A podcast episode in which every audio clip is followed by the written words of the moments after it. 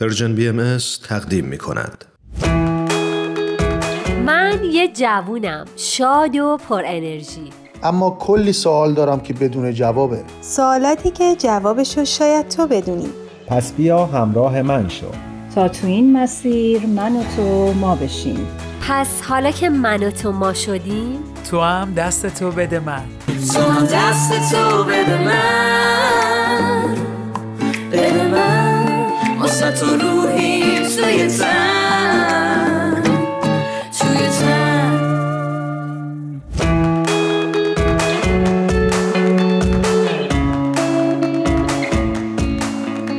اینجا میزگرد جوانه من ایمان مهاجر هستم.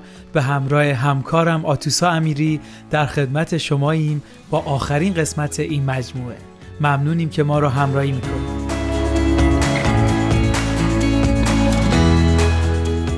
امیدوارم هر کجای این دنیا که هستید پر انرژی باشید و با نشاد خب عزیزان توی این مجموعه برنامه تلاش کردیم تا دقدقه های ذهنی یه جوون رو به تصویر بکشیم و نظرات مهمانان عزیز رو هم در رابطه با این مسئله با همدیگه شنیدیم. به جرأت می‌تونم بگم که برای من خیلی آموزنده بود. چرا که تونستم از دریچه نگاه های مختلفی به این مسائل نگاه کنم و خب یاد بگیرم.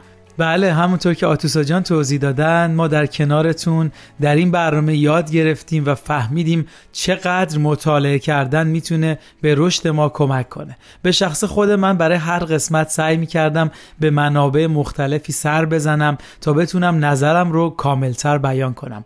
و شاید این توصیه خوب باشه برای هممون که سعی کنیم هر لحظه در حال رشد و ترقی باشیم و به دانش و آگاهیمون اضافه بکنیم.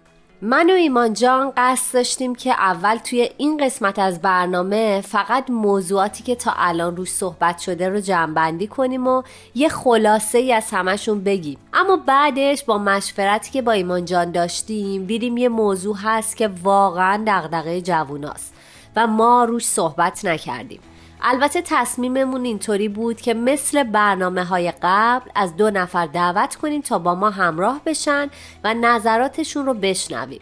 ولی خب هرچی پایین و بالا کردیم دیدیم این موضوعی که قرار روش صحبت کنیم واقعا نمیشه در چند دقیقه جمعش کرد.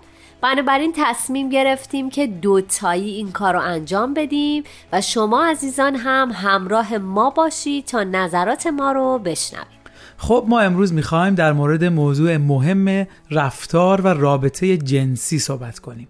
موضوعی که شاید صحبت کردن دربارش در جامعه و فرهنگ ایرانی تابو هست و جوانای امروز می‌تونم بگم یه مقدار درگیر این مسائل شدن.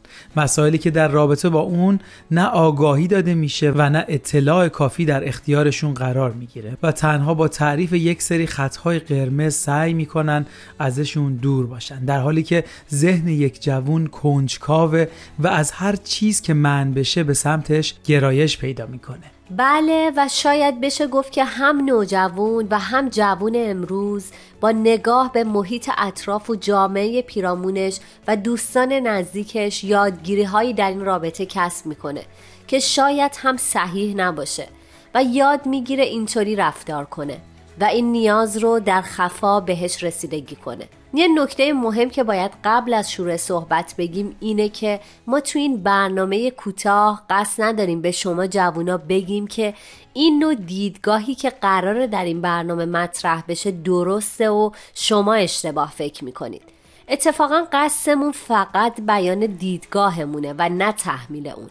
به نظر من جوانای امروز وقتی که آگاهی پیدا می‌کنن و انتخابهای مختلف دارن مطمئنا بهتر می‌تونن تصمیم بگیرن.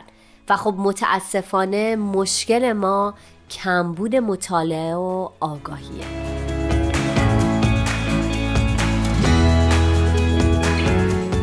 مرسی آتوسا جان از نکته که گفتی واقعا مهم بود. من فکر می‌کنم خوب باشه صحبتمون رو به چند قسمت تقسیم کنیم. اولیش درباره تعریف این رابطه باشه که می‌تونه دید ما رو وسیعتر کنه و به هدفش بهتر آگاه بشیم. موافق هستی از اینجا شروع بکنیم؟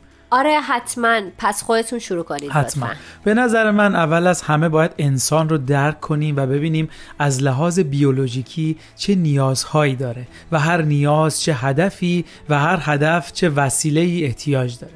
اونچه که مشخصه اینه که رابطه جنسی یک نیاز و غریزه هست. یک نیاز جسمانی که در همه مشترکه. پس اولین شرط که ایجاد میشه اینه که ما نمی‌خوایم این نیاز رو نادیده بگیریم و حتی سرکوبش بکنیم بلکه می‌خوایم براش مسیر تعریف کنیم مسیر درست استفاده کردن. ایمان عزیز من فکر می‌کنم که بهتره که اول بین رابطه جنسی و عشق فرق گذاشت. و این تعریف اساسی رو بپذیریم که رابطه جنسی ثمره عشقه. و هر نوع بروزات و روش های خارج از این تعریف ما رو می‌تونه و شاید به بیراهه ببره. درست. و به قول شما از مسیر طبیعی خودش خارج کنه و ممکنه انتخاب های نادرستی رو هم پیش روی ما قرار بده. پس یعنی این نیاز وسیله برای نشون دادن یک هدف به نام عشق. بذارید این تعریف رو بیشتر باز کنم. وقتی که دو نفر به طور طبیعی با هم آشنا میشن و به شناخت صفتها، اخلاقیات، باورها، افکار و عقاید هم می‌پردازن مسلما به درک بهتری از همدیگه از طریق این معاشرت می‌رسن و خب به دیدگاه و نظرات و اهداف هم بیشتر از قبل پی می‌برن. اگه این تبادل نظرات نقاط مشترکی داشته باشه این دو نفر رو از لحاظ رابطه وارد مرحله بعدی می‌کنه. یادمون باشه تا اینجای اون ارتباط هیچ کشش و نیروی بیرونی این دو نفر رو به سمت هم سوق نداده و خب با عقل و منطق در حال شناسایی درون اون طرف مقابل هستن. در مرحله بعدی چون با عقل و درکشون متوجه شدن که خب طرف مقابلشون فردیه که می‌تونن باهاش آیندهشون رو به اشتراک بذارن خیلیاشون تصمیم به ازدواج می‌گیرن. و در این مرحله عشق در وجودشون در کنار عقل و منطق قرار می‌گیره و این عشق کمال خودش رو در رابطه جنسی نمایان می‌کنه. حالا فکر کنید در مرحله اول زمانی که اون دو نفر در حال شناخت یکدیگه هستن رابطه جنسی وارد بشه. به محض ورود این رابطه تمام معیارهای منطقی و عقلانی جاش رو به احساسات و عواطف قوی میده. و در این مرحله است که طرفین نمی‌تونن فرد مقابلشون رو به درستی و شفافی بشناسن. چرا که این رابطه با خودش دلبستگی و وابستگی میاره و در تصمیم و انتخاب فرد می‌تونه تأثیر بذاره و ممکنه فقط و فقط به خاطر کشش قوی احساسات که خودش رو در اون رابطه جنسی نشون داده مسیری رو برای آیندهشون انتخاب کنن که هیچ نقطه مشترکی درش وجود نداره. و خب اینجاست که می‌بینیم بعضی از ازدواج ها همون ابتدا با شکست روبرو میشه.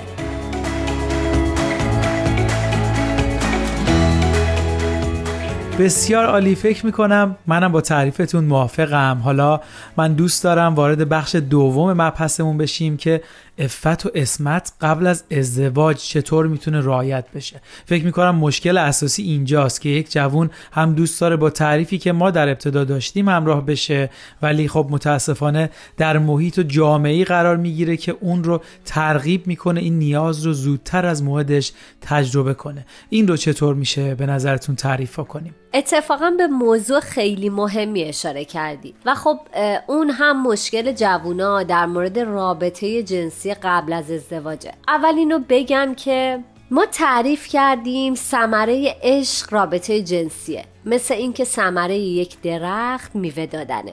بذارید یه مثال بزنم. مثلا فکر کنید که همین درخت در مراحل اولیه رشدشه. هنوز تنه محکمی نداره اما می‌خواد توی این مرحله میوه بده. خب می‌دونید که چه اتفاقی میفته اون درخت هیچ وقت نمی‌تونه مسیر صحیح رشدش رو طی کنه و سالیان سال تنومند بمونه چون با اولین طوفان و باد از ریشه کنده میشه. حالا برگردیم به موضوعمون. اگه یه فرد زودتر از زمان و تعریف مشخص شروع به رابطه جنسی کنه یعنی بدون عشق واقعی و ازدواج این نیاز رو بخواد برآورده کنه دیگه تعریفش از عشق واقعی و احساساتش از عشق رو لطمه دار کرده. و اون حس زیبا و بینظیر عشق که اوج اون رابطه جنسیه رو شریک کرده با احساسات سطحی و زودگذر و بیپایه. بذارید اینطوری بگم. یعنی فرد در آینده در زمانی که می‌خواد زندگی تشکیل بده و عاشق بشه مسلما دچار آسیب هایی میشه و یکی از اونها میشه عمل مقایسه کردن در آینده باشه. گل زردم همه دردم. ز جفای تو شکوه نکردم. تو بیا تا دور تو گردم.